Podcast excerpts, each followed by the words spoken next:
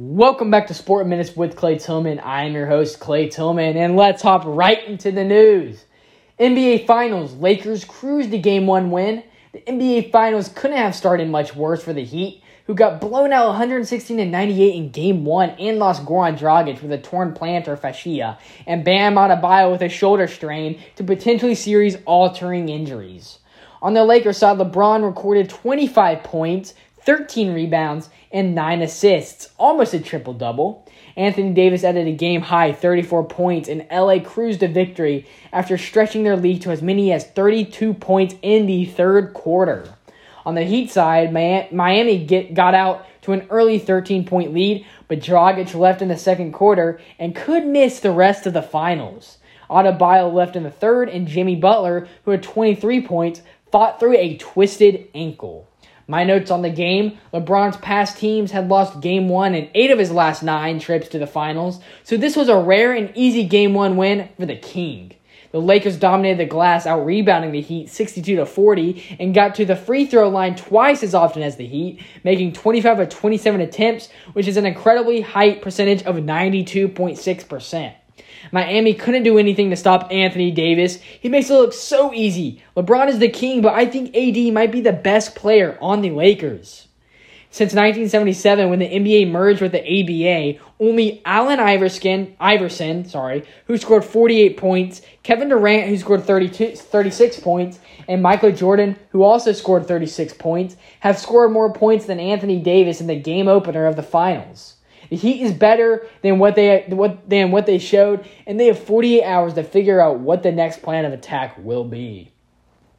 Top 10 NFL power rankings week 4, top 10 in order. Number 1 are the Kansas City Chiefs. Number 2 are the Seattle Seahawks. Number 3 are the Green Bay Packers. Number 4 are the Baltimore Ravens. Number 5 are the Buffalo Bills. Number 6 are the Pittsburgh Steelers. Number seven are the New England Patriots. Number eight are the Tennessee Titans. Number nine are the Los Angeles Rams. And number 10 is the San Francisco 49ers.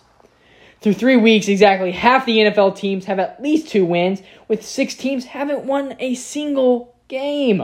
And only seven teams remain unbeaten with a 3 0 record Chiefs, Seahawks, uh, Packers, Bills, Steelers, Titans, and the Bears.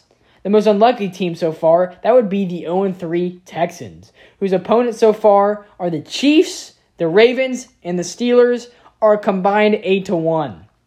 Coming up this week, tonight, Broncos at Jets. Sunday's best games Colts at Bears, Chargers at Buccaneers, Patriots at Chiefs, and the Bills at the Raiders. Sunday night, Eagles at 49ers. The best game of all is Monday night and that is the Falcons at Green Bay.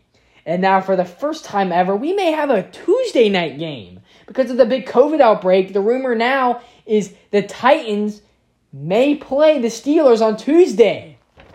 We'll, ha- we'll hopefully find out soon. Hope you guys enjoyed the podcast. If you did, make sure you are subscribed to this podcast. Also, if you enjoy this, uh, if you enjoy this stuff, make sure to give me a five star rating. Really helps. Also, if you're not subscribed yet to my YouTube channel yet, you can go subscribe there. It is Clay Tillman.